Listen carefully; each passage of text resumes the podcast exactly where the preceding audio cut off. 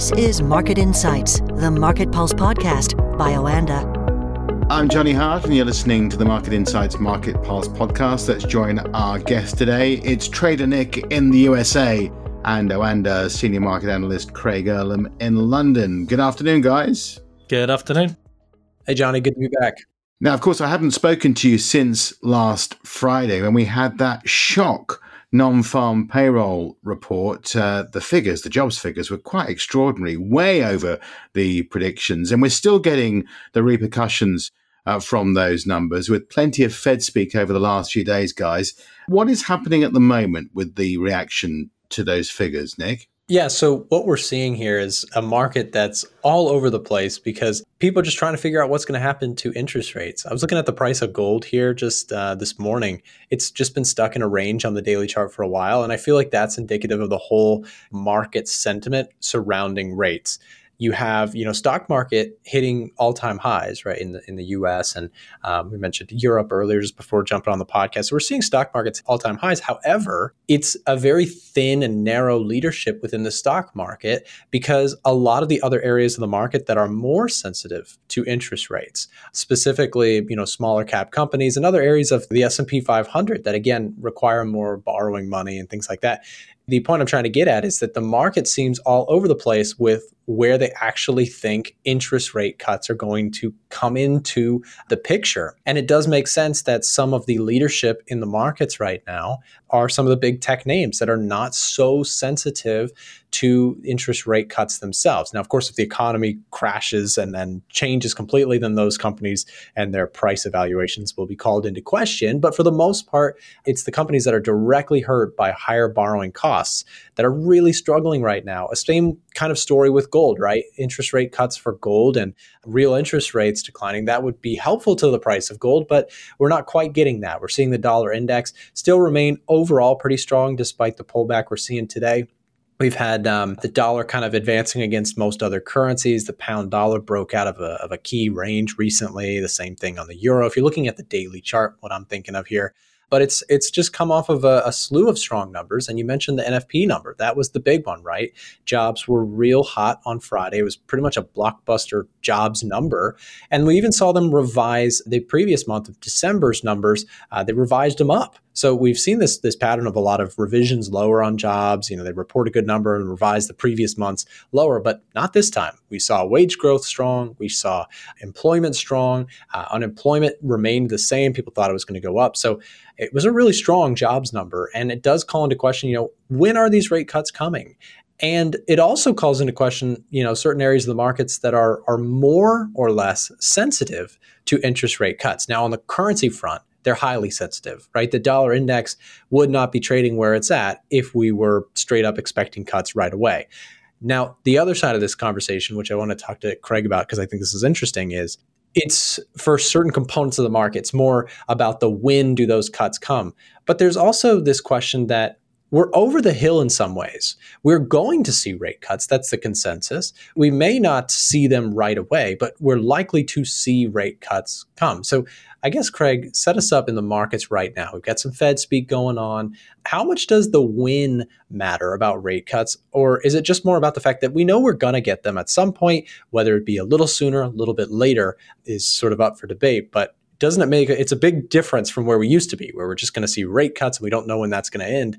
We're now on the other side of that to a degree. Yeah, I mean, I think it all matters, to be honest. I think the when matters because of what we've been through for the last couple of years. So the when will signify that the Fed is confident that they will achieve their inflation mandate and other central banks as well. But obviously, we're just talking about the Fed at this point because of that jobs report on Friday. The first rate cut really does matter in that sense because you know that it's unlikely that the Fed's going to cut interest rates and then wait six months to do the next one. So from that perspective, it does matter, and it also it's quite psychologically and significant, and the the signal that it sends to the markets that we are on the path to two percent, and we're confident about that. I think that's a strong signal too. And then obviously how many we'll see this year matters too. Uh, what's interesting uh, and what I think we've seen a lot of, but we're almost seeing more of in January and start of February is the market participants are like the excitable child and the the central bankers are the grown-ups in the room. That's not to say that the excitable child is always wrong and the grown-ups are always right by any stretch of imagination but at the end of december the markets were pricing 150 basis points of rate cuts. In the middle of january it was 175 and now we're back at around 125 100 to 125 which seems a lot more reasonable under the circumstances Yet the Fed's language hasn't changed. It really hasn't. They've been really consistent and they've been really slow. They've not been overly responsive to the data because they know that it was unlikely that the data was going to dramatically get worse, then dramatically improve. It was going to be, there was going to be bumps in the road along the way. And while investors have been getting overly carried away at times with particular data points, the Fed's messages remain consistent. And I think we've seen that again in the last few days because it would have been very easy for the Fed to turn a lot more hawkish in its language over the last few days, especially since that jobs report.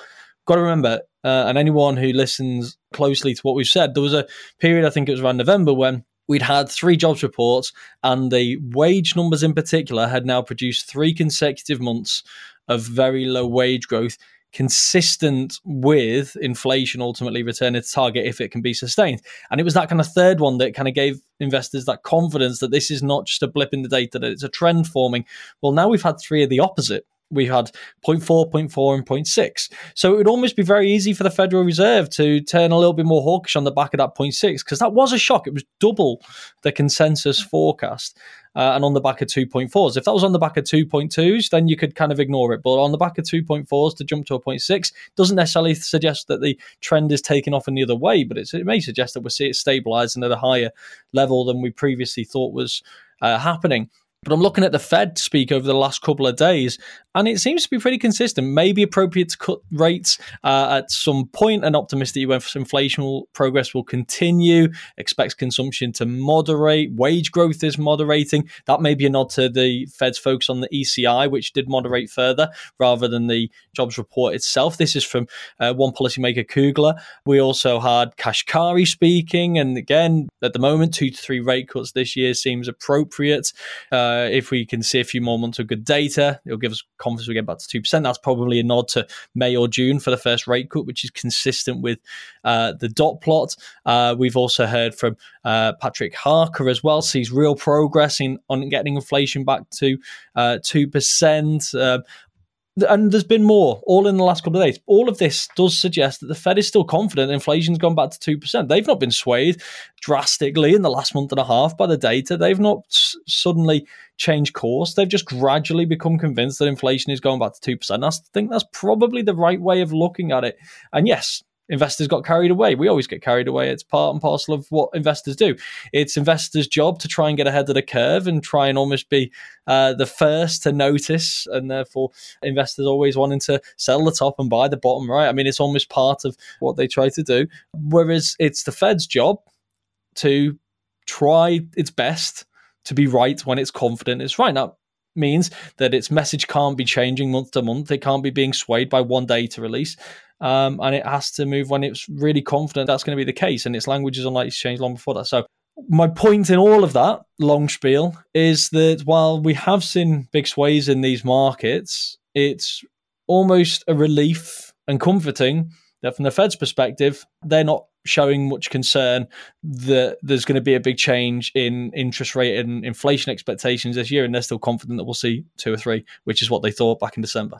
Yeah, Craig, really good there, and I and I definitely like your your analogy there of the the kind of crazy kids and the parents because that definitely is you know the Fed has been really transparent overall with what they're seeing. They I pointed in our last podcast just how much they kind of switched to a data dependent you know they, they almost humbled themselves after the transitory language that we saw in 2021 they really seemed to have pulled back on that thought process and just said hey, you know we're going to continue to be data dependent. And um, yeah d- totally the market got ahead of it. What i think is interesting as i mentioned at the top of this this podcast just how you know narrow the rally has been uh, where you know if you do sort of look at how most markets are reacting to this. Gold, you know, the dollar, the Russell, it kind of comes in line where things have been tricky has been, you know, the, the top of the stock market, the NASDAQ, the S&P, which with really solid earnings from some of those key companies like NVIDIA and Microsoft, they're really outperforming. Another area that has been a massive underperformer, but seeing a little bit of a rebound, is actually the Chinese stock market. Um, we've seen some stimulus efforts out of there. It's not something that we really specialize and speak highly on all the time on this podcast, but the highlight notes is that you know, you got to look at Asia right now and you've got to kind of take into consideration that here's Japan hitting all time highs. Here's India, you know, rocketing higher in their stock market. So you're seeing a lot of these stock markets doing very, very well. And meanwhile, there's China, which is trading near 2007 levels. It's just been a dog of a, of a stock market overall you know, as you can probably imagine, that doesn't look very good for the, the Chinese government. And so they probably are looking around. You can see these stimulus events and, and attempts going on right now. And it does make you wonder if, if you know, the Chinese economy, it's not going to be gone forever. It's going to come back. It's a, it's a huge part of the world economy, um, but it's been really, really struggling for some time now. Um, it's just an interesting thing to keep an eye on, especially if you're somebody who trades commodities, you trade currencies, you know, especially any of the the Asian currencies. This is an interesting one to watch for the entire Asian economy, but also for the entire global economy. Some of those stimulus efforts have included, you know, limiting uh, or, or, loosening some of the restrictions on banks in China, and uh, you know, even buyback programs being encouraged, ways to get more money flooded into the Chinese stock market. Um, as you can, you know, if if you look back in U.S. history, after our massive stock market fallouts, people were really scared to invest in their own, you know, stock market. So there perhaps is some of that Chinese uh, domestically, some some concern about their own stock market. Maybe they're going to Bitcoin. So to install some confidence, it seems like the government there is attempting will be interesting to follow that story. It's a very highly risky area of the market. Just, you know, full disclaimer to anyone listening, that is a very risky area of the market, but it's a key one to the global supply and demand chain uh, in many fronts. Yeah, I mean, I think it's always worth noting that we've spoken a lot over the last year about Chinese economic issues. Uh, just in terms of the economic data, we've talked about the slow rebound from COVID. We've talked about things like higher youth unemployment. They stopped publishing youth unemployment figures, I think, once they got close to, say, 20%, if I'm not mistaken. Uh, so uh, there is certain dynamics there which make life challenging for the economy, lower growth rates than they're normally used to as well. And then obviously you got the difficulties they had in the housing market, the slow collapse of Evergrande, the impact that that has on sentiment uh, more broadly in China as, as, well, and also the implications that has for household wealth, for example, and what that can do to people's sentiment from an investment standpoint. Also can have uh, knock-on effects too. But obviously it's become such a hot topic now um, about what's happening with the local stock markets and the fact that it's something that needs to be addressed because it can then have negative knock-on effects to the broader economy as well. So uh, I think it is an interesting story, the, the scale of the declines that we are seeing and the efforts and the importance with which it's being uh, taken. Uh, I imagine it's some it's a story that's not going to go anywhere. But I'm, i imagine I've, I've, touched on a few potential reasons why we may be seeing those the scale of declines. But there's, there's going to be many more layers to it as well. Uh, so yeah, certainly an interesting story to continue to follow. And of course, one final point on that as well is deflation that we're con- we're now continuing to see in China. And we've got some inflation data uh, released overnight tonight. Uh, it may have already been released by the time you're listening to this. CPI and PPI figures both in deflation territory at this point in time and have been for a number of months. So perhaps that's one of the contributing factors in all of this as well. Okay, guys, thank you very much for joining us today. Very interesting. We'll speak to you again on Friday. Cheers. Thanks a lot. Thanks, Johnny. Market Insights, the Market Pulse podcast by Oanda.